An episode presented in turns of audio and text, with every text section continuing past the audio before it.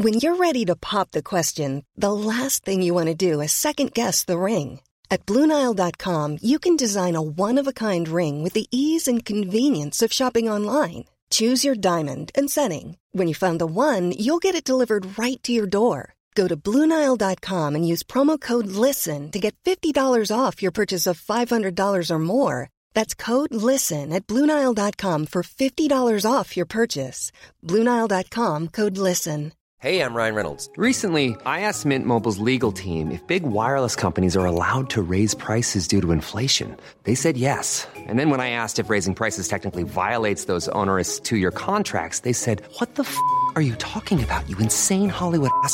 So to recap, we're cutting the price of Mint Unlimited from $30 a month to just $15 a month. Give it a try at mintmobile.com slash switch. $45 upfront for three months plus taxes and fees. Promo for new customers for limited time. Unlimited more than 40 gigabytes per month. Slows. Full terms at mintmobile.com.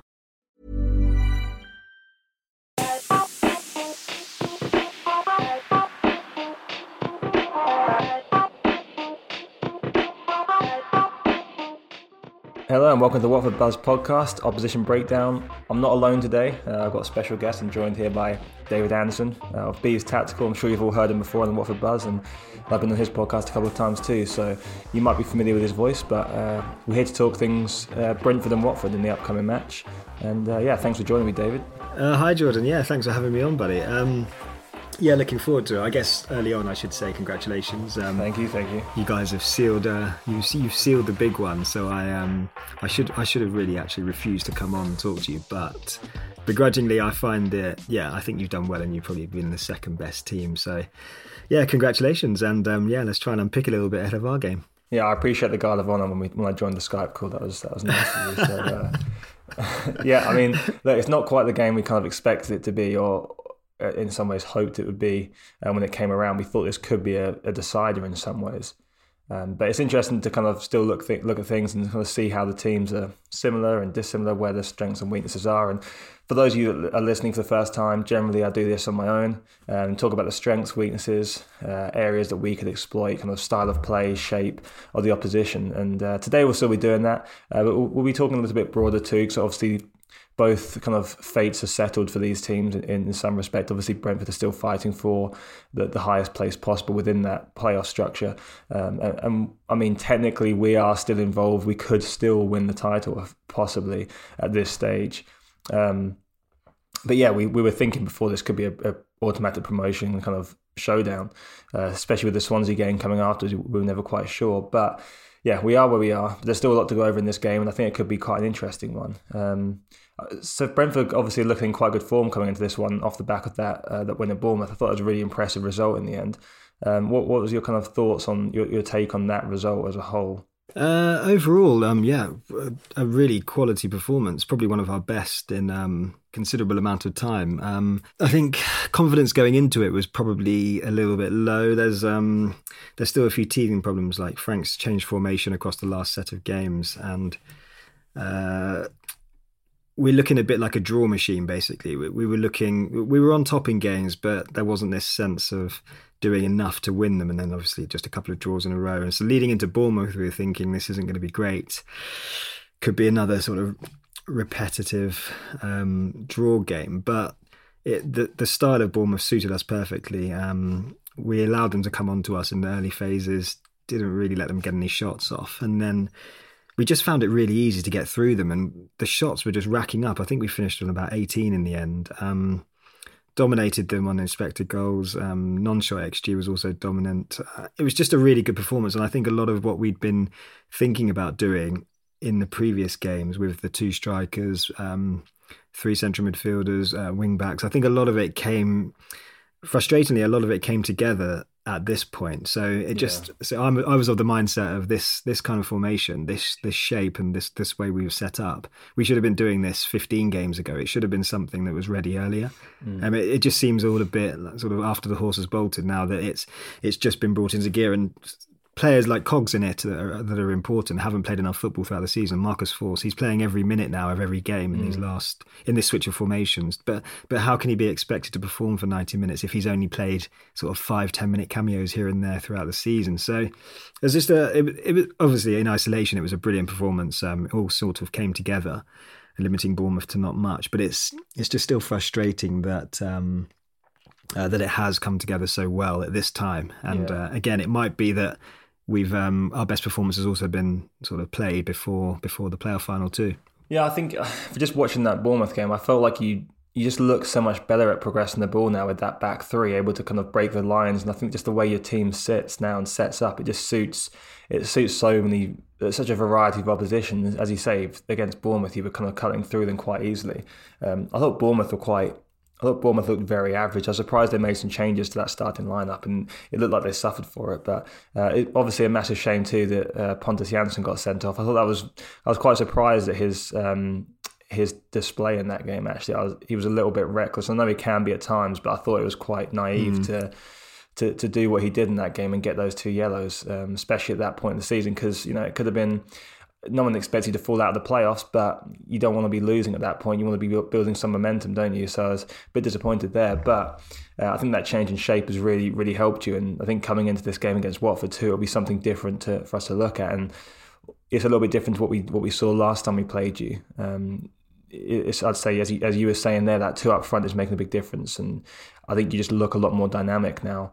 Um, whereas, whereas sometimes previously, like you were maybe, as you say, becoming a draw machine. It almost looked like you were going through the motions in your shape a little bit previously, but now there's like seems to be a little bit more impetus, especially coming from them them outside centre backs able to to play into midfield a little bit earlier, and it all seems to be working quite nicely. So lots of positives for you guys. Yeah, definitely lots of positives. I think um, Bournemouth, yeah, they're one of the strongest teams in the division. Uh, going down to ten men with Potless, Pontus doing what um, what he's yeah he's he's capable of this. He just he has these moments. He's done. We've seen it in like the biggest stage before, like in the playoff um, playoffs a few years ago with Leeds. Um, it was it was slightly reckless. I, I, don't think this is. I don't want to package this under the, some of the other stuff he's done. Actually, I think he just got caught out by quick play. There was a really it was a sort of really smart quick flick. I think from Jan, Juma coming in off the wing, and then he did a backflip and back flick inside, and the play just sped up to a level. He he was just caught out of position basically, and I think he just lunged in and thought he could get there.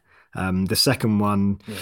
Danjuma again has rolled in with a, with, with a long kick, and I think it's just clever play from Danjuma. He's, I mean, he's got his arms over him as well. He just got his body on the wrong side, and it, it's, it's just, it's not I don't think it was overly reckless. I think he's just been sort of done by clever movement, and that's where he's weak. Like Pontus's weakness is actually like people getting up close to him, like rolling him, moving around. He's he's an old guy now. He's not um, agile. You don't want him anywhere near that touchline, yeah. and you don't want anyone quick or agile rolling around him. And that's just what happened. And you have to, when you play Bournemouth, you have to expect some of these things that th- these are going to happen because of the the size of, and the movement and the and the way their forward line is. Um, uh, has been built. So yeah, I mean it. It's not really the end of the world. I think maybe he could do with a rest as well, ready for the playoffs. So it it could yeah. work in our favour. But um, just touching also, I think what you were saying on them, why we look so good. I think Fosu again is he's just a player that was just yeah. We were screaming out, but basically he should have played a lot more football. It's it's either going to turn into a masterstroke or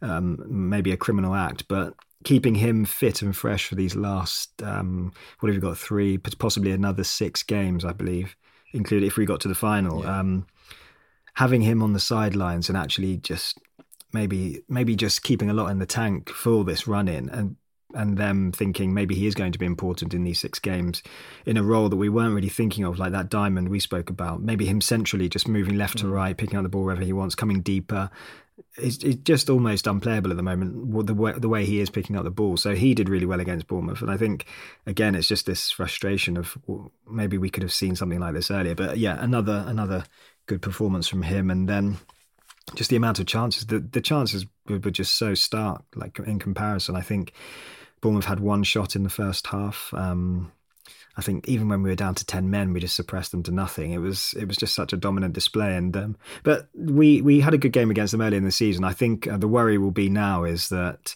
can they put in another third, almost not abject, but almost disappointing performance. And you think they've got two games of video now, they can see what's gone on. Maybe there'll be another lift um, when we inevitably or probably will more than likely face them in the playoffs. I, do have to say that I, I, do like that matchup for you. I think Bournemouth is a good matchup for you in the playoffs. Um, we're discussing discussing a little bit off air previously, but there are other matchups there in, in the likes of Barnsley that I, I feel less comfortable with. So I think I think you do have the psychological psychological edge as well, of course, with that recent victory. But I just think as, as the way the two teams match up, I, I just do fancy Brentford in that one. Um, I actually fancy, fancy you guys do quite well in the playoffs personally. I know obviously it's hard to it's, you always have that pessimistic view a little bit when you're when you're a fan of the club, but I do think you look ready for it. Um, and you're seeing some positives from the change in shape, and I think that can be enough. That can be a little, enough of a boost just to kind of push you on because it almost feels like somewhat of a fresh start because you are trying something different. And the likes of Fosu when they're getting minutes, and you know, there's lots of positives to take from it. Um, I, I, do. I was going to ask actually, is just going back to Jansson real quick. Is he is he a bit of a square peg in that system? Do you think, or is he just is it just one of those games just didn't quite click and he made a couple of mistakes?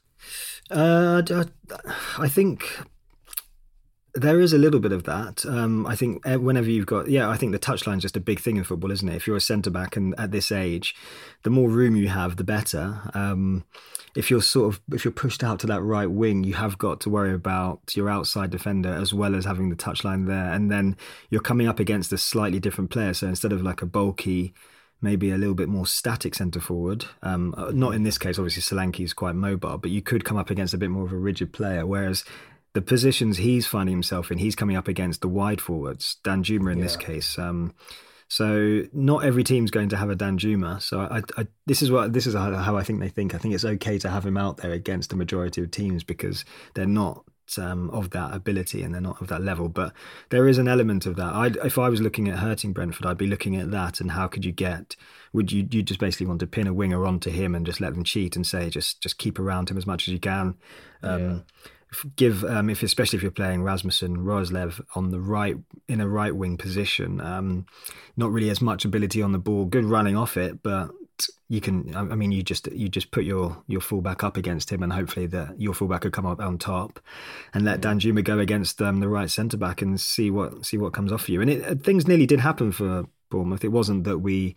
Um, completely dominated them. I mean, they, they, they, did have some good situations where better finishing or, or not losing their footing at the wrong time um, could have um, spelled a bit more danger for us. I was actually surprised. I know we're kind of talking a lot about Bournemouth, the Bournemouth game here, but obviously we just try and give an idea of what to expect when it comes to when it comes to you playing Watford. And I think also too there might be some similarities in how Bournemouth approached that game and how we did as how we will as well.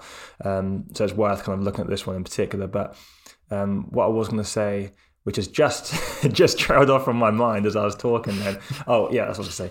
Um, I was a little bit surprised with Bournemouth coming into those last few minutes. I thought they they didn't really try to press you that hard in the last few, and I think if we're talking about areas where there's maybe been a little bit of frailty to Brentford. It's kind of been in those kind of final closing stages when the ball is getting into the box quite a lot. Um, possibly Raya can be a little bit rash at times and may struggle to clear his line. I think from from what I've seen, um, but I, I, was surprised how how slow uh, Bournemouth were at getting that ball into the box.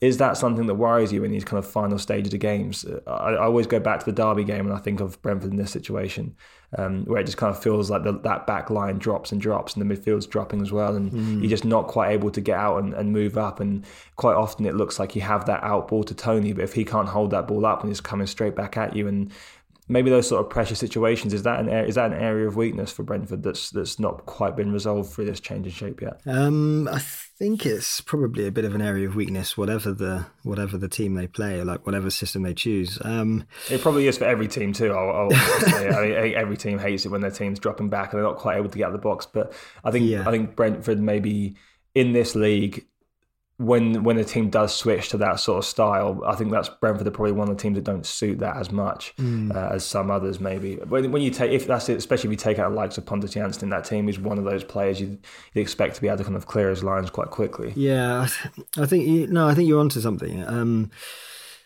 Toney has been a good outlet this season, and um, they, there was a period where we were going to him probably a bit too often, actually, and using him and just just bypassing the midfield. But um, I, I think where we where we struggle and teams have had good success is just I think um, it's the quicker play. So it's not and like quicker direct play into the forward line. And I think Bournemouth got a little bit, and Bournemouth can get bogged down in just playing through the thirds too much. And then it's it's almost like that that suits us a little bit more. I think um, teams that have really teams that have done well against us and haven't actually been as lucky as they could have been is Wycombe. Wycombe did really well in getting the ball forward. Got a couple of early goals in the second game we played. Um, the first game we could have lost that. We we we should have probably lost it. I think the last thirty minutes from Wycombe were pretty much outstanding. Just getting the ball forward into the um, getting bodies around him. That's the sort of thing we struggle to deal with. I think if you're going to play, if you're going to persist with playing through the thirds and just getting it wide and then trying to move in a little bit more, and we're settled, I think we can get some good bodies around there. Especially if you're not going to take shots from the edge of the box either. If you're still going to try and work it through, I think we're okay. It's just that yeah. Just that if it's moved, um, if it's moved forward quickly, and then anything doesn't go into the box, it comes to the edge, and you, that unsuspecting shot. It happened against Derby. Um, I can't remember who scored the goal now, but it was late. Um, it was just curled into the top corner, and it's it's that moment, like that moment of surprise and and just quicker play that we're not expecting that seems to undo us. Um, and yeah, we, obviously we like to we like to play out where we can.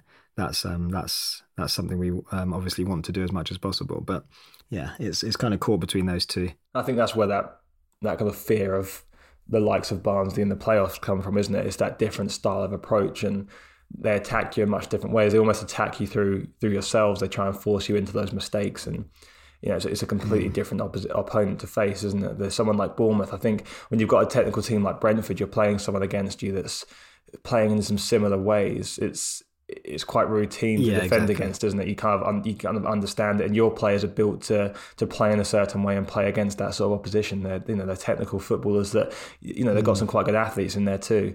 Um, it's when you kind of when they kind of switch that up a little bit. And I think you've seen that struggle maybe against the teams like even Millwall, for example, where they can kind of cancel mm. some things out. Um, and uh, try to think of another example. I know there's been a few a few times you've you've had a similar sort of struggle. Birmingham was similar. Birmingham, well. that's who I was thinking of actually. Yeah, Birmingham. Mm. And they can be very difficult, especially kind of you know in recent in recent months as well. Um, so I think yeah, it would be, it'd be interesting to see. Um, this game too will be quite interesting because we're almost somewhat of a hybrid of that in some ways. We do. I think one thing we have at Watford is we we we did build a defence that was quite capable of playing that more combative physical nature in the championship. Um, and, we do have some some more physical players kind of a little bit further forward. Although we've definitely kind of sized down um, since relegation in a lot of areas. We were definitely one of the more physical, kind of imposing teams in the Premiership, and we've kind of changed a little bit. Um, but we're somewhat of a blend still. We've still got some of that kind of hangover from from changing that role of personnel. Um, so I think it'll be an interesting matchup. And also, it'll be really interesting to see because I think we're such a different team than when we played last time. And we were touching on just yeah. before we started recording, we've kind of got some numbers up and just kind of looked through how Brentford and, and Watford compare since Xisco came in. And the, the change from, from Ivic to Xisco is, is, is huge. Uh, and now there's a lot of similarities in, in regards to the, the two teams in terms of output. Um, which is really positive to see from Watford because honestly, Brentford were always looked at as somewhat of a benchmark for us. Uh, I think for a lot of teams too, you know, you often used as that kind of Brentford are almost used as a blueprint to aspire to, aren't they? Um, I think mm. the one thing that's been missing for you, obviously, now is just kind of clinching that promotion. It's actually something um, something we were discussing uh, just on the previous Watford Buzz podcast. We were talking about uh, about just promotion in general. Obviously, we are discussing our promotion, um, and we, we referenced Brentford in, in fact as well. And I think the year we got promoted in 2014, 2015, we built to that kind of promotion stage over the course of three seasons. We, we kind of got the playoffs, had a bit of a start to the next year, and then we finally made it. It felt it feels like to me Brentford are kind of at that point now. They really have to to just not to justify, but to really kind of get the recognition and really kind of get the rewards of the the work they've put in to build where they are. They feel like they have to go up this year in some ways. Um, not that they literally have to, but it really feels like you need to um, to kind of push on as a team now because you don't want to get stuck in that kind of area for too long. Um, but anyway, sorry, the numbers are looking pretty good though for you. I, st- I still do think there are a lot of positives to take from this one. Um, and I think this is the problem too, isn't it? I think this, there's such a wild card of the playoffs. You can build a whole season and prepare a whole season. You can kind of pick up these results, but then it all comes down to a couple of games. And Mm. It, it's in, it's interesting because I think you look at the teams in there, you look at the teams that have that kind of one-off game potential. I'm not trying to get into cliches of you know anyone you can win any one-off game, but there are teams that are specifically more suited to doing so. Um, I think Brentford is someone that are a, a club that's such a, a process club.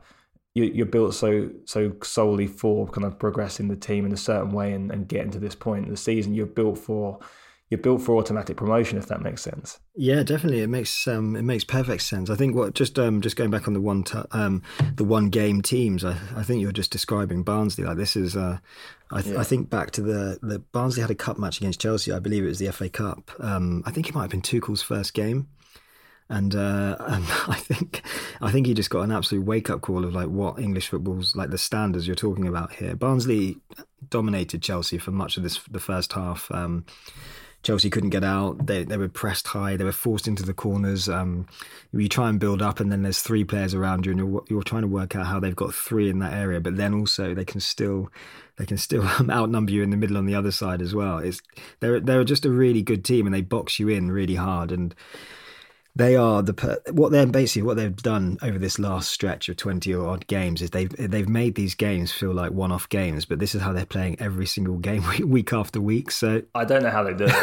I don't know how they do it. It's it's terrifying watching them. I think um, they're using their subs really well. Um, they've made Dike yeah. was a quality acquisition at the right time. Um, just him coming in, he's he's outperforming his numbers at the moment, which is fair enough. Like you, you, he could regress, but he also could be one of these weird guys that just do this for a long time. He just got all the attributes. If anything yeah. comes near him, um, it's going towards goal. He's hard to get off the ball. If he's only playing um, maybe an hour in these games as well, or half an hour, then he's not playing full ninety minutes. He's just being utilised really well. And then they've got the reserves as well. So it's Barnsley, I think the, they're a scary. They side. are. They're the team they're that nobody wants to play against because of.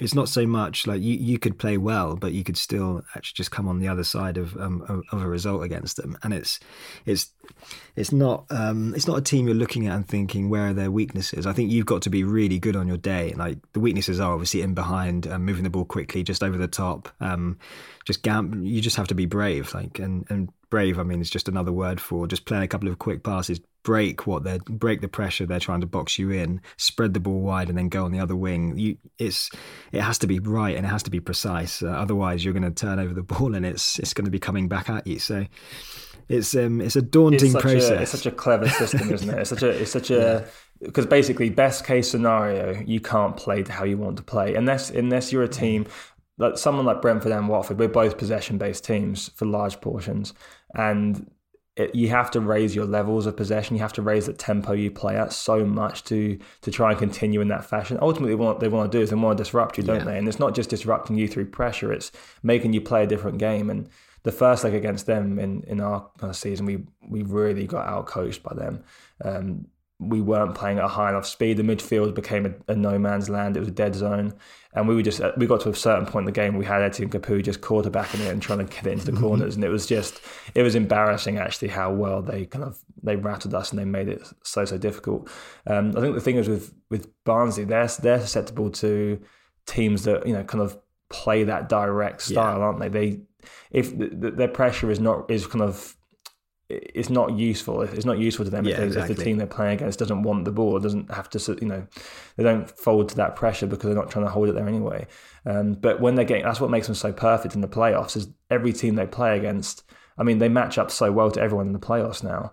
Um, and that that would be a massive boost. I'm not trying to make this the Barnsley podcast, maybe kind of going off in a little bit of a different direction here, but we're talking about the league in general, aren't we? And I think it's if there's time to to look a little bit more widely at the league. It's probably right now when things are settled um, in terms of our league positions. But um, yeah, just an interesting side. It's going to be fascinating to see how they play out. I, think too. One thing I will say on them as well. I, I do think the system and the way they play. I, I think in some ways you only really when you're trying when you're trying to elevate a team to play beyond their means in some ways. I think the only way you can get them to do that for this kind of long of a season and, and for this con- this consistently over the course of a season, I think it almost does have to be a team that's lower down the table, which mm. you have to convince them it's going to work and convince them that this this level of work rate and effort because it's, it's, a ton ton of like a ton of effort they put into these games every single player. Um, it, you can only really achieve that when you have a group of players that buy into it so much. I think that does come from a team that's lower down the table and looking to you know try and fight their way up because I, I think you'd struggle very like struggle a lot to get a team like Brentford or Watford or Bournemouth to do this sort of uh, this sort of game plan for this long. Even if there is success, I just don't know how easy that is to kind of get into the team. But what they've done at Barnsley has been I, I, could talk about it all day. I think it's great. Yeah, yeah, I could as well. I, I wish, um, I'll probably pose it back to you. Like, how would you beat them in the playoffs? But this is it's it's the biggest concern I think for everyone. As you were saying, the matchup's perfect. Like, this is the team that. Um, that suits playing against build-up teams. Um, if I think even Swansea as well, like they're quite methodical in how they play. It's as much as they're um, they've just outperformed all season and they haven't created a, lot of chances. They they do try and play through the thirds. It's just much slower and much more passive, and then it, it, takes a lot more to, to sort of chug the chug the machine into gear. It's just a bit more of um, a bit more methodical and a bit slower.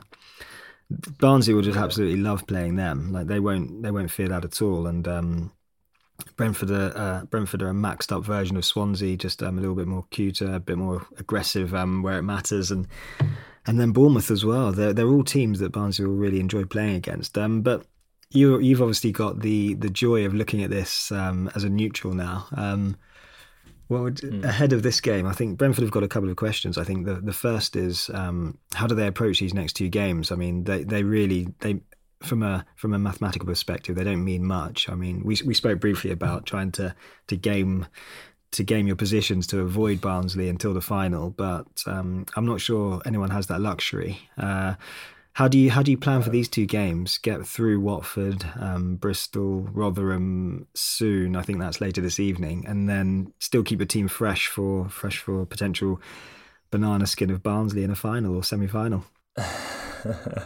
I think just my personal opinion on on playoff kind of competitions and how you game manage for that. I think I think the biggest the biggest thing you come up against in these situations is the psychological side of the game, the pressure and you know the ups and downs of the games and the, the, just the pressure in general of playoff knockout football. I know you've got that two leg obviously in, in, in the first kind of round, but it, it's all comes down to that pressure and how you deal with it. And I think for me, I think the most important thing is continuing any momentum you have and uh, I, I don't think it's. I know it's talked about a lot momentum going into the playoffs, and sometimes it's proven, sometimes it's not. But what is consistent is you have to have that confidence in the squad. Um, I think you've gained a lot from that. I think that's why that win against Bournemouth was so big from you too, because that's such a boost uh, in a lot of ways against a team that you could be very well be facing in you know in the high high risk, high reward situation. Um, so for me, I would play your best players and I would continue as, as much as possible and looking to try and build and create some positivity. You risk injury, of course, um, but I think that's a risk you have to be taking at this point in the season because that to me is the lesser of two evils. I'd rather risk an injury and you might miss a key player in the in the final run in, but I'm, I'm going to roll that dice every time and, and, try and keep that positivity I've got around the squad. Because at the moment, Brentford are in a good position in, in that sense. I think I know there's been a little bit of stuttering, a few draws, but you, you, know you, you, can think about that most recent result and be positive to beat Watford.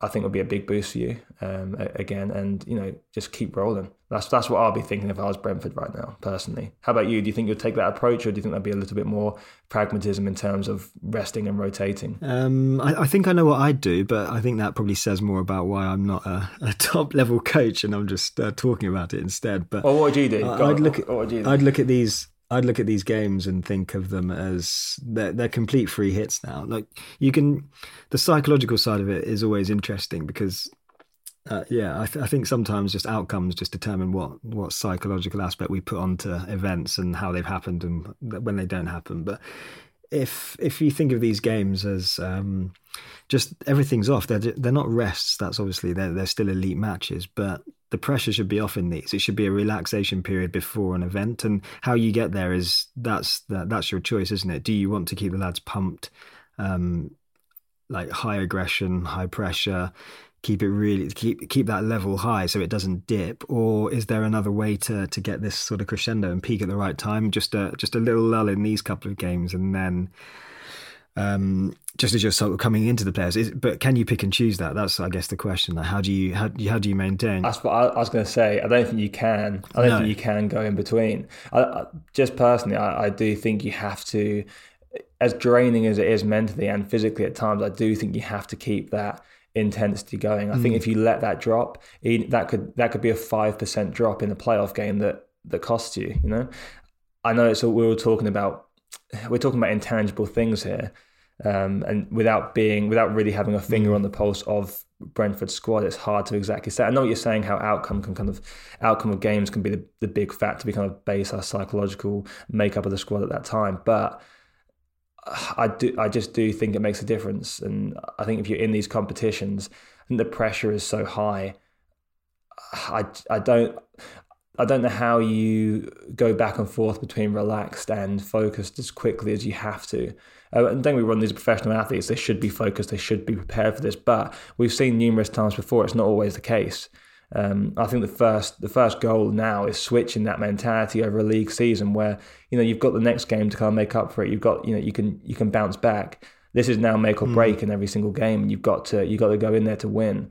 Um, and I think naturally, I think even if you approach it in that way, naturally there's going to be a subconscious little drop, and, and that can be the rest maybe the players need, or that can be the little relaxation kind of break the players need. But you take it from being a you know ten percent or fifteen percent, a little bit, a little bit more time, a little bit more expressive but you kind of keep some of those standards. Whereas if you drop it off too much and you allow them too much freedom, maybe it's harder to get them back or not. I think this is all coaching preference, isn't it? And obviously we're not coaches; mm. we're just kind of discussing from our own our own standpoints. But just through my own experience, and even playing a sport in, in a playoff competition before, and cup competitions myself, in different sport. But these things kind of I, I feel like that's always how I was more prepared. But it just depends really on. Um, on preference, I guess, because it also changes depending on, depending on how the players are uh, in terms of what their makeup is and, and what that squad is like as a as a group. Um, but obviously, you've been to the playoffs before, so maybe there'll be something to draw on there too. Yeah, as a group, um, a lot of these, I think, I think nine players have come through again from last season, missing out on the,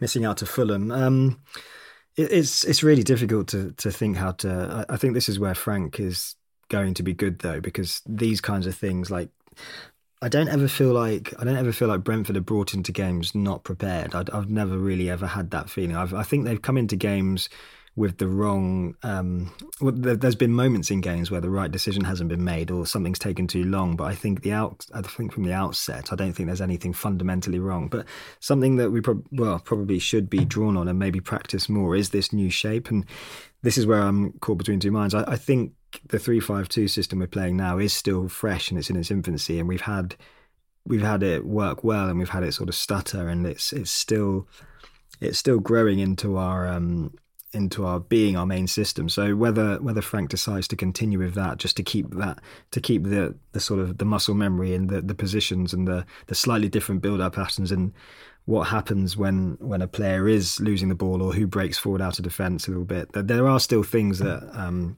need to be tweaked and perfected with it. So I, I can see. I think he will do um, more along the lines of what you're saying about just trying to keep the best team out there. I mean, Toney probably doesn't want to be on the bench. He's got some individual medals and accolades that he wants to get, like top goal scorer and things like that. Um, he'll want to play every minute. Um, yeah. How do you tell someone like that? Um, by the way, I just want to rest you for the for an hour in this game, an hour in the next game, and then you can play a couple of half hours, and then you can come in the fight. It's it's quite hard to manage these individuals, and you have to. It's it's you're managing a group, but you're also you're also looking at the you're also looking at what makes these guys tick um, from a personal perspective. So there's there's a lot to think about. Um, but that's what I was saying. I'm, this is why I don't think I'd be up there because I'd be saying I'd be wrapping them in cotton wool for a few days. I'd be saying I, I don't want you to play in this game. I just want you to rest up, um, recuperate. But it might be that playing these games is what rattles them and what keeps them at that level. So yeah, you, are caught. It's a, it's a divided opinion across a lot of sports. I mean, I'm not sure if you watch NFL, but often teams that are going into the playoff playoff round, if they have a league a league fixture still remaining to be played, that's always a kind of point of contention. Do you do you take out all your players? Do you switch your quarterback out? Do you change your offensive line? Do you do all these things and give give give other players opportunities, but also rest these players and you know, it has varying degrees of success. It's hard to gauge how much is down to or because of that, or how you know if there's a negative impact, whether that's because of that or not. It's it seems a lot of preference. I think it's up to the coach to really gauge what his players are and, and what type of people, what type mm. of characters they are. And I think you touched on right there perfectly. With someone like Ivan Toney, I think you got to play him. You risk him. You risk him every time he's in the pitch, of course. And you, the worst case scenario, he'd be injured and out of the playoffs. I mean, obviously, it'd be that would be horrific for you. But I, think you, you, you, it's really difficult, as you say, to take him out of the team, mm. and that that goes for a lot of players, and you just don't want any negativity. And I, I don't know, it's it's it's hard to say. Um, obviously, you've got a better, better understanding of Brentford than I do, but I know for for myself, and especially too when it comes to the frailties of of what we've had at, at Watford at times, and we've had some playoff disappointment ourselves. If I was still dealing with a group of players that had missed out on the playoffs, I think there'll be an element within those players of, of, of nerves coming into this and pressure mm. that the, the fresh guys, the new guys won't feel. So how do you compensate that? I think you said there's nine of them um, that are still kind of in this team mm. and around it uh, from last season. How do you mitigate some of those fears and apprehension they have going into it? Because a team like Barnsley, they don't have any of that.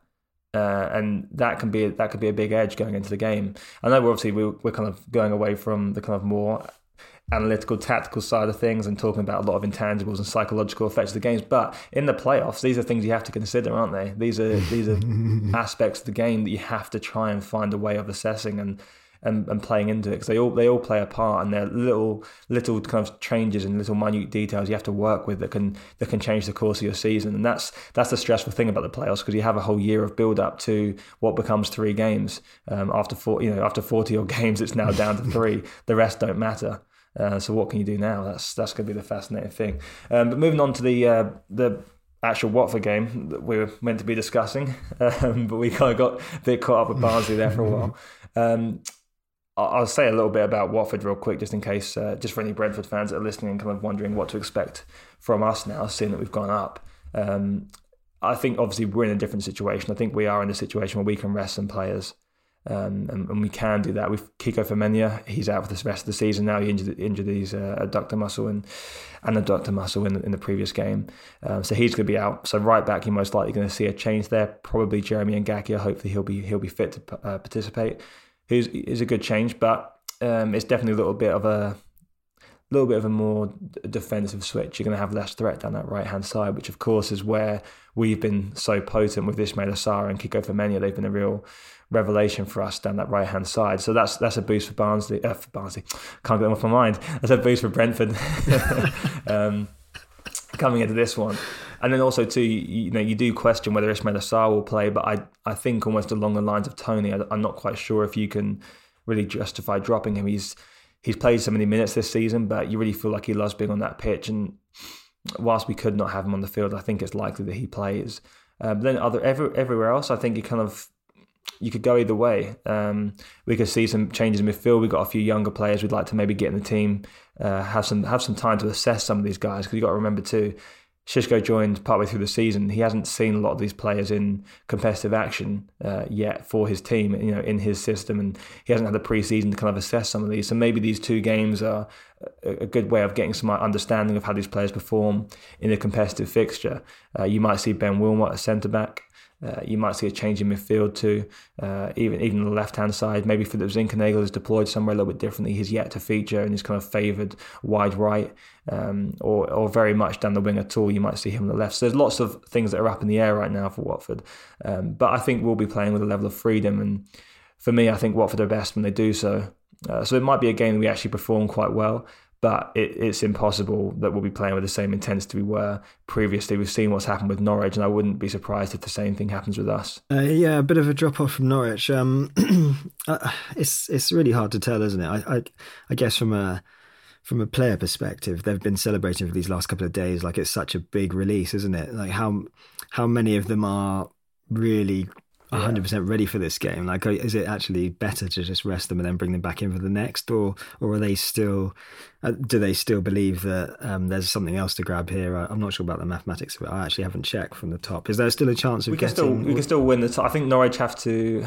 I think Norwich have to at least lose one. Yeah, and potentially right. two. I think I'm not sure. I can't remember exactly off the top of my head now, but I'm pretty sure it's a, it's a case of Brentford are going to have to. Uh, Norwich are going to have to drop drop points in these final two um, and we yeah. have to win out. So yeah, so it's it's there's um there's still some things up for grabs, isn't there, in terms of like um mm. just how you finish the season and how you'll be remembered and like coming top and and uh, I guess it is a bit of a statement for next season as well. Like you're you're you've confirmed automatic promotion, but is that all you are? are you just or are you the best team in the league? And I think these these are just athletes, aren't they? They're, they're they obviously yeah. think about being the best. It's not about we don't plan to be the second. We plan to be the best, and then we'll take second if it comes. But we at least we gave it a good shot. But this year's a bit different, though. this year's a bit different, though, isn't it? It does feel like this year is just about getting over the line. And I do think when we talk about kind of hangovers and stuff, I don't even think I'm not talking. About, they've been celebrating, but I don't think that hangover is a physical hangover mm. from celebrating. I think it's just that that rush of mm. release and just relief that you get from achieving that goal because it was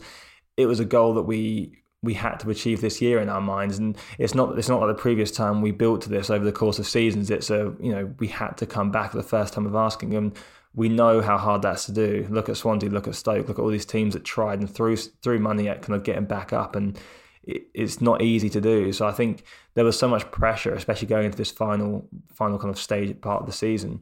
I think just the, the, the natural release from that. I think it's hard to, even if you are chasing for that first spot, I think it's hard to to match those levels of intensity and you know just application that you had in the previous games coming into this coming into this one um, just because naturally it's gonna it's gonna fall off a little. And that's that's that leaves room for the likes of Brentford to to exploit that situation because you know you you're trying to it's two very different things in some ways. You're trying to keep momentum going because you've got some huge fixtures coming up. We're trying to keep momentum going just to kind of you know not let our levels drop too much because we, we want to have some dignity and have some pride in the season. You don't want to kind of just fall off at the end of the season and, and let things go. It's different for Norwich maybe because it happens so early. It's hard to kind of do that. But obviously Watford just had the two games remaining uh, against teams around us too. So there's going to be some. I'm sure, as you say, they're athletes. They're competitive. They're going to want want to win. Um, but I think for me, if you can find a balance of that, that would also be great because there are some players in there I think that could do with um, getting some minutes and some that could do with the rest heading into heading into preseason, which won't be you know preseason's not that that far away really when you think about it. Mm. So we want to keep things relatively fresh. Yeah, well. I, there's there's almost different things at play here now. Like um, we've spoken about um, sort of trying to go for that first position, but you're also looking at like assets that are not that have had okay seasons. They're on the back of like a promotion team, but someone like Andre Gray, would you? Where do you like? This is this is really shop window time for Gray. Like he's had a pretty average season. If he can get if he can get three goals between now and the end of the season, suddenly his numbers look a bit stronger. He might be rem- like exactly. recency bias remembers him a little bit better. I mean, I know the game's gone in terms of like the actual outcome of what you what you what the process was all about, but you could be looking at um, adding another. You could be like cementing or getting sort of five million or, or ten million onto his fee, or, or just basically cementing a baseline for him because he's got this this number of goals. So. I'd um, but that yeah, I, would expect there to be a, com- a couple of changes. I, I, wouldn't be surprised to see Gray start. I think that would be um, that would be probably the first um, little drop off in like top um, like the top levels you're trying to find just letting gray come in from the beginning and then maybe bringing the others yeah. on. Um, not like a i think that's a good point. That's a very likely change actually david. I think that's something you might see. Yeah. I i, I wouldn't I, I think it would be good for him i think um the like he's worked hard as a backup player but now that now that it's gone the pressure's off. Let, let's let him start from the beginning and see how he does. And uh, he knows brentford well. He's played against them many times. He's played for them as a club. He I'm not sure how much crossover there was between players now. I think a lot have actually moved on since he was here with us. But um, yeah, it's it's just an opportunity for him to uh, to get a run out. Um, just curious on this one, David. How what how do you remember Andre Gray as a Brentford player? What's kind of your thoughts when you think of him? Uh, I've got yeah. So Gray is um, just a very interesting player. So we bought him from Luton, and um, it was perfect. Like it was just sort of a coming together of stars. So he was doing big numbers in um, the lower leagues, non-league, and uh, we picked him up, and he was brilliant for us in that first season. Got us to, we, I think we got to um, the playoffs in our first season back in the championship. It was just an amazing signing because of his just just those raw skills, like the energy, the size of him, um, that that sort of low center of gravity, um, just really good at what I was describing. What Pontus hates and what a lot of Championship centre backs hate is just movement around them or or just that movement off them, and he was really good at that. And technically probably one of the worst players I've ever seen um, playing professional football. Uh, but te- like the sort of because of his, he obviously didn't have like an academy upbringing. He's not been through the same the sort of honing and the same regimented, repetitive things that a lot of these other players have been through. Yeah. So you can see that in his in his movement and his game. But he improved. Like you could see him improving as the season went on. And then he went to Burnley, I believe. He got his move to yeah. Burnley and probably didn't play a style that was going to bring him on quick enough. Um, I was actually there for uh, the semi, the Watford semi final against Manchester City a few years ago, the FA Cup semi final, where um, I think Gray was up front with Deeney, and that was the first time I'd seen him in the flesh since he left Brentford. And uh, I, yeah, I mean, this is just not. It was almost as if, even from like where we were, we could see that Deeney was having to coach him positionally through this game. Like, say, I need you to come closer to here, or or maybe move wide at this point. He's, he's just not. Was this the FA Cup final? Re- you say under Gracia? I think it was a semi final, I believe. I think it was against Man City in the semi final. I think Deulofeu scored a lovely goal into the top corner. Oh, against I think Wolves. against Wolves. Sorry, Wolves. Yes, Yes, yeah. not not um, Yeah. not City. Yeah, sorry, it was City. Yeah, yeah. Sorry, it was against Wolves. Apologies. Yeah, um, That was hell of a Uh, game. but yeah, it was, um, that was a great game. yeah, yeah. No, it was um, it was a real treat to be there. My, I've got a really good, um, well, big Watford supporting friend who's um, who brought me along. I've, I've actually been to, so I was there also when um, uh, Knockaert missed that penalty in the, Oh wow! um, You've, well, I mean, you, last minute. how- that's, So you've been the two biggest Watford. you should be, you know, you, you, you should be inducted into the Watford. I should be hosting this yeah, pod, what's well, going on not just a How guest. I should be on it. up a Brentford fan? How, how, if them two games can't convert you, I don't know yeah, what so can. it's, yeah, it's hilarious, isn't it? But yeah, I've, I've been there for those moments, and I, I I remember Gray just in that game and seeing you you can all- you can see his, basically he's just a player that you can his limitations within a match are really really obvious. You're going to get these moments where he is so quick and he he can. He's got an incredible power behind him, like that. And as soon as if you can hone that and get his um, passing tighter and get him a bit more intricate, I think even against I watched the what's the last game he played, the Millwall game back. Um, you can see when the ball goes wide and he's come out wide, like some of his one touch play inside is just going to it's going to people that aren't there. Like the, the pass is on and it should be crisp and back, but it's going slightly astray and then the moves move because everyone's looking at each other thinking who was that to and you have to pick up the ball. Like, Yeah. these are just things you're going to get with Gray and you you probably always will get them now. It might be that um, no one has the time to put in with him to just get this next bit ready, or that he do, he just goes to a club where I mean, imagine Gray at Millwall. This is what I was thinking. Like, I try and think of where these players might be better suited, and somewhere like Millwall where they've got that quick play and it gets forward into the forward line quick. There's not much thought about it. You've just got Wallace just um, dropping his shoulder, coming in quickly, and just playing it into the box. Um, there's not too much central build up. It's it, and that's where I think he'd suit as a backup, as like the four or five guy in a in a top team in the championship. Maybe he's okay, but I, I think he's probably slightly better than that. But This again, is the issue to, with to get Andre out of the Gray, isn't championship, This is the issue. It is Yeah. a predicament with where he is right now in his career because obviously when you're signed for such a fee and he's on the contract that he's on, it's it's it's very strange. It's a very strange piece of recruitment for us because we don't normally fall into that trap of rewarding players that have performed at a club that play in an ex- extremely different system to what we do, and then bring them in regardless of fit. Because he's not, he's never been a good fit for Watford, which is it's been difficult because he's had some varying degrees of success. And his most successful period is when he kind of had some some cameo moments off the bench, and at that period of the game, we were chasing games. Um, his style of play was kind of brought into it a little bit more, and he was able to he was able to perform there because he does have that that rawness to his game where he can capitalize on those Mm. situations. But he needs to be he needs to be playing an opportunity. He's one of them players that has to play on instinct, and you have to have him kind of Yeah, running through and yeah. taking shots at goal. You know, he's gonna he's gonna smash the ball as hard as he can at the goal a lot, a lot of the time. He's gonna be direct. You don't want him in, involved in build up play because I, I was probably the thing I was most surprised about when he came. Actually, was I always thought of Gray as as an athlete, kind of quite you know di- direct, but he moves well. And I, was actually kind of surprised how stiff he was. He's quite a square player. Um, he doesn't have he doesn't have much bend to his run. He doesn't have uh, he doesn't have much agility. He's quite quite stiff in a lot of ways. Um, so he is kind of a bit of a straight straight line runner. And if you're not playing in that way, he's not going to be kind of arcing those runs around centre backs. He is very much straight, and we don't really play in a way that suits that. And it's never really come off for him in that sense. And it's unfortunate because it's it's tough to watch someone that's playing even in the championship, I'd say is I I'm not trying to criticize Gray too much. That's not what obviously I'm trying to do. But I do think the championship is maybe a level above him technically um, in some ways. But there are ways to use him, and as you said, the likes of Millwall or even someone like Birmingham, the, these teams I feel like could be quite useful for him. But how does it? How does a Birmingham or a Millwall facilitate the move for Andre Gray? yeah, exactly. It's, it's a real. He's he's stuck in the no man's land of his career, and it's hard to watch actually.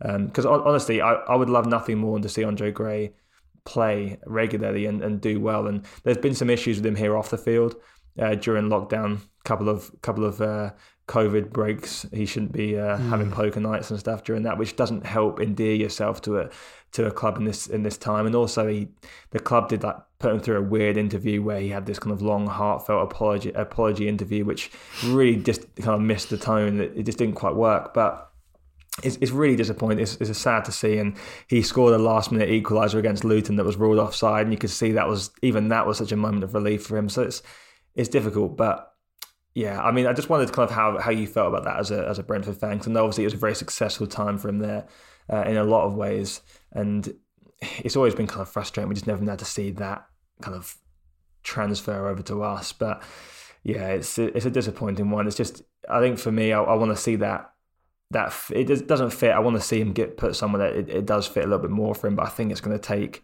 it's going to take a lot for that to kind of transpire because there's no fee that I can see really being paid from at this stage that is going to be anywhere close to re- regaining any of the fee we paid. Um, and then you've got to take on the wages. So I think we're probably looking at a loan with a portion of that wages paid by us uh, to really see him move this summer. Mm, yeah, he's he's just an interesting case study, I guess. Um, I, don't, I don't think he's done badly. It's it's really it just depends where you're measuring this stuff. Like he has come late into football, like into into professional football and the, the top flight, um, and someone like Vardy was similar, and but he was obviously quite a different player and a, a sort of different body shape, and um, yeah, just just a, he is a different player in in many respects, but. Um, a, a, lot of like this shouldn't be the end of players like using it as a case study for players who are coming like late into the game. I, I don't think it'd be the end. I think it was just the beginning. And um, uh, he was also he's thought of fondly from Brentford. I think um, he was the first player that we kind of got that real idea about. You're, you're purchasing players here to sell on for big fees, and it just normalized us to this. Basically, you just have yeah. to understand that these players are they are there to serve a purpose. Um, they're not these. I, think we just had this transition of you. You had a player, you have him for maybe eight years or whatever. He stays at your club. He kisses the badge. He like he adores your club. But this is not. Yeah. This isn't how you run a successful business. You have to be moving these things on at a profit as if it's your. These are your these are your assets basically. You can't just you can't have all of them sit there and you have to and you have to just understand which ones will improve just enough at your team so they can move on and, and you can fool another team to paying into into those fees that are just enough mm. to keep you floating and then building again. And he was really important in that. Um, but yeah watching his career i think um, I, I don't know whether has he got the most out of it. I probably has uh, in terms of where he where he went to and like what he's done. I, I don't know how much more he could have done. I mean, it's it's hard to it's hard to really put um, put a number on how many more goals should he have had, or, or should he have more assists, or, or should he have played more minutes? Basically, I just don't think I just don't think the team exists for him to move. I think when he got to Burnley, I think when he when he kind of got to that stage mm. of his career, firstly, it's very rare that, that the Pozzo sign a player at their kind of highest value, maximum value. It's very unlike us to even make that signing. Um, but you know, you're always looking to kind of make your money back at some point, or you're finding a lot of value in a player like you know Etienne Capoue, for example, who who you kind of bringing in for a few million pounds, and he's someone that you know you're going to keep around for a few years. You might not make a massive profit on him, but you get your money's worth out of him because you pay six million pounds or what have you. Uh, Andre Gray, we signed at a decent age, kind of 25, 26 that time of his career where he's wanting a move, been quite successful at Burnley. Burnley we played, we paid that 18 million, which we were never going to see return.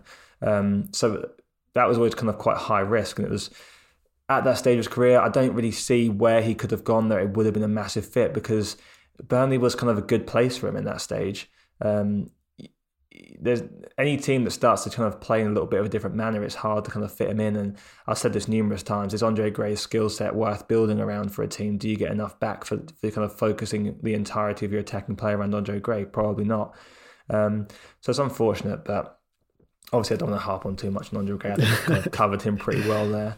Uh, but it's nice to hear because it's I think it's, it's something that Watford fans are definitely curious about because we've had we've had lots of mixed emotions around Andre and I think there's a lot of sympathy, a lot of frustration, all these things. Uh, and but we always see it from a Watford perspective. You know, we don't really hear too much from from the Burnley fans how he was there, or you know, Luton fans. Obviously, we're not we don't interact with too much uh, in in a kind of positive manner. So it's good to hear it from a Brentford pers- uh, perspective. And there aren't really too many crossovers from Brentford and Watford in recent years. So um, it's yeah, it's good to hear.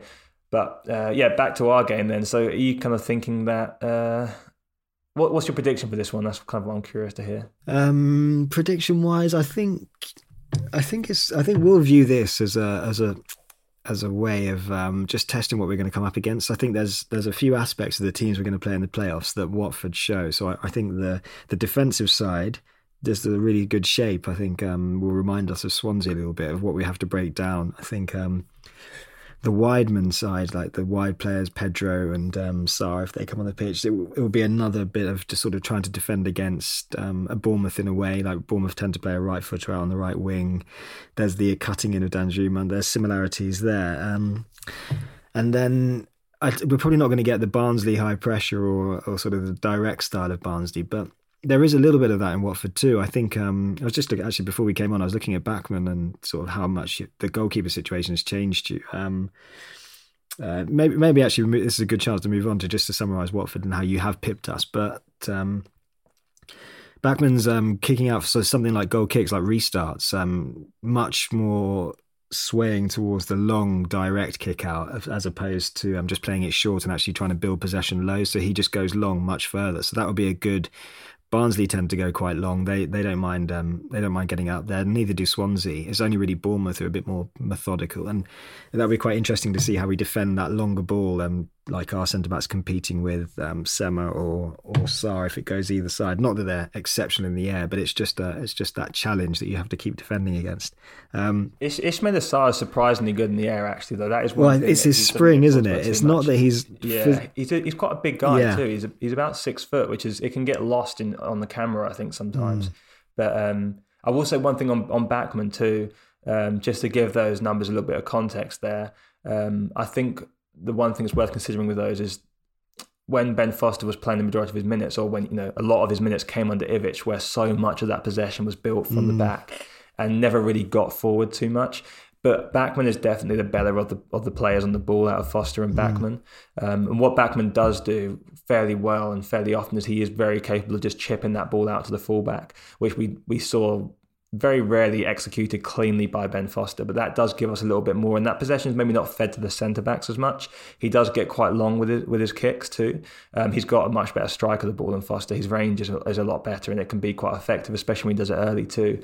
So I think you do get still quite some variety in there. You will have that ball chipped out to the fullbacks, but as you say, um, our two wide men are quite capable in the air, and I think their their matchups against fullbacks are quite good um, a lot of the times. Obviously, it's a little bit different if maybe they get picked up on one of your back three.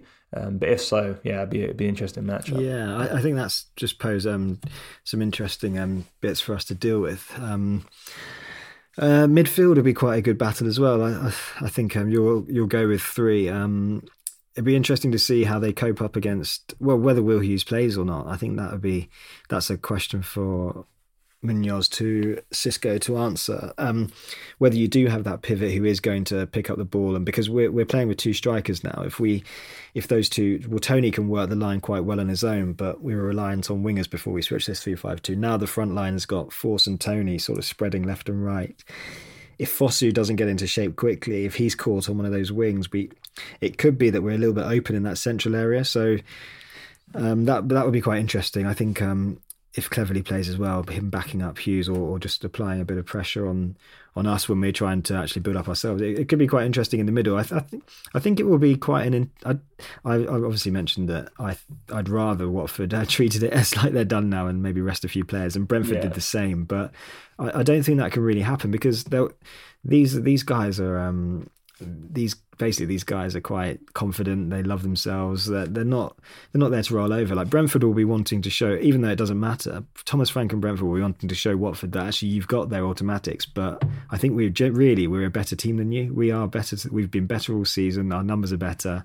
Um, we're just a better team, and there, will be that element of of showing them what's what. So. Um, mm. it, yeah, it's going to be fascinating to to see how it uh, see how it pans out. But if if we do play that midfield three, if we if we do put because there's a there's a chance we kind of have two options. We either play a kind of a, te- a pressing tandem in the front of in front of Will Hughes and what two of three of uh, Chalobah, Cleverley, Gosling. Uh, if we do play that, as opposed to having that more advanced midfielder, little bit more creative, and Philip Zinckernagel kind of come in centrally. If we do play that midfield three with the, the kind of more pressing uh, mentality, that's at least a decent kind of a decent in a microcosm like a little smaller version of Barnsley in that midfield there. It might give you a little mm. bit of time to to adapt to a team that's going to be looking to disrupt things because Cleverley is a he, he's a, he's a nightmare to play against in a lot of ways. I think he, he makes it extremely difficult to build up from the back and also just that kind of single pivot midfield. I know, I know your shape's changed a little bit, but if you're looking to build up from deeper areas in the pitch, it, it becomes a lot harder. Um, and and you know maybe that's somewhere you've got to look at something you got to look at kind of adapting to and playing playing from that width, width a little bit more, which is difficult when you just made that change, of course. Um, kind of taking out those more natural wide men that you had previously. But it's an area that you know might be worth practice. It's, it's, a good it's a good dry run in some ways, isn't it? I think mm. for you guys, you may be looking at how do we how do we use this as a almost a training game in a sense to to kind of build on some some fundamentals you might to kind of instill in the team coming up to those potential playoff games. But I think that's maybe Watford offer you a good variety of challenges there yeah. that you can kind of you can kind of build for a little bit and and see how that pans out.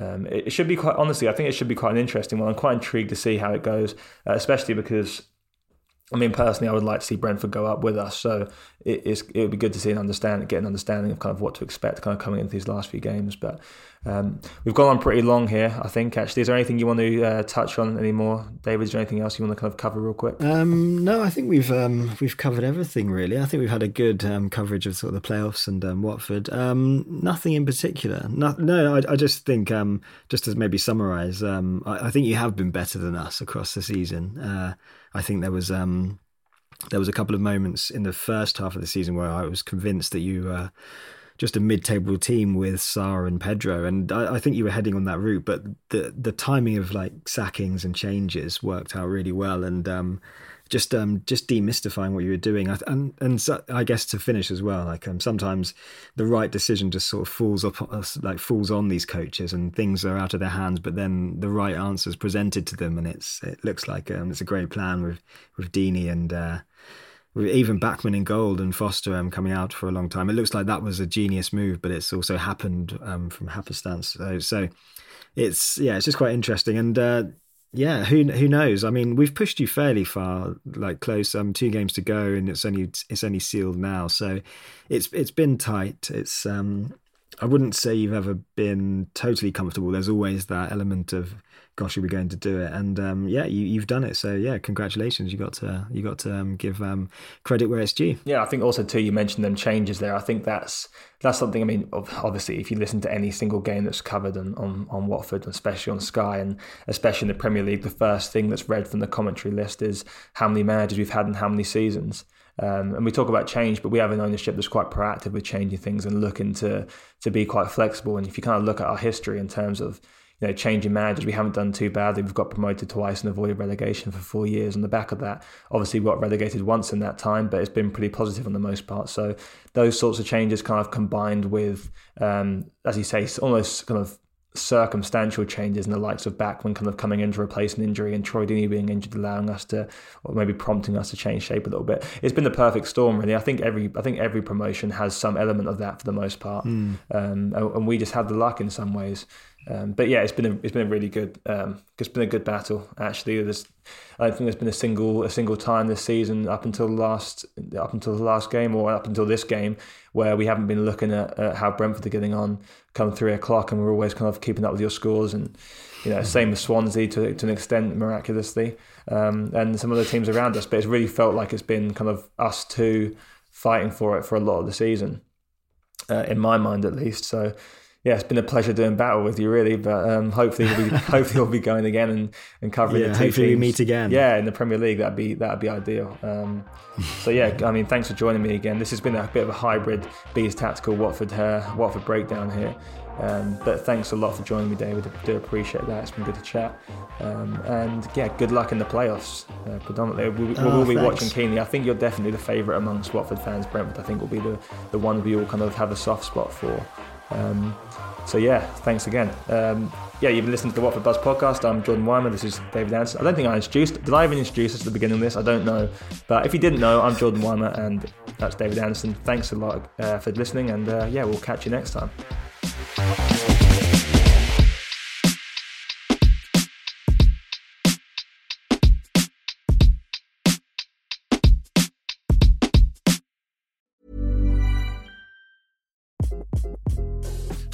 This is Craig Robinson from Ways to Win, and support for this podcast comes from Invesco QQQ, the official ETF of the NCAA. The future isn't scary, not realizing its potential, however, could be. Just like on the recruiting trail, I've seen potential come in many forms as a coach. Learn more at Invesco.com slash QQQ. Let's rethink possibility. Invesco Distributors, Inc.